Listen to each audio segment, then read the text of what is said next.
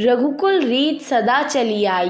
प्राण जाए पर वचन न जाए hello everyone I am Akshata from class tenth the here to talk on universal values we get from Ramnavami Ramnavami the word its describe its importance या you all are right Ramnavami is a birthday of lord Rama Let me tell you about Lord Rama. Sri Rama was born when Adharma is at its peak and Dharma is disappearing. Thousands of years ago, Sri Rama was born on the ninth day of the month Chaitra. Is believed to be Dharma itself in a human form. Many ask if Rama was the all knowing Lord, why did he chase after the golden deer? Didn't he realize it was Maricha's illusion? It was because of this that Ravan was able to kidnap Sita.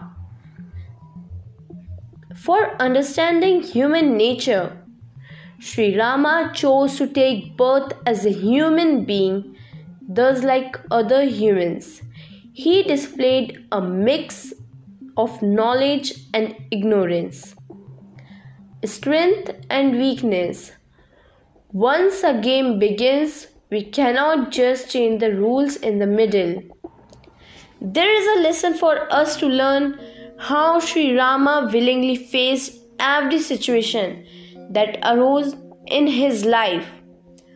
How should an individual behave towards his parents, his siblings, his friends?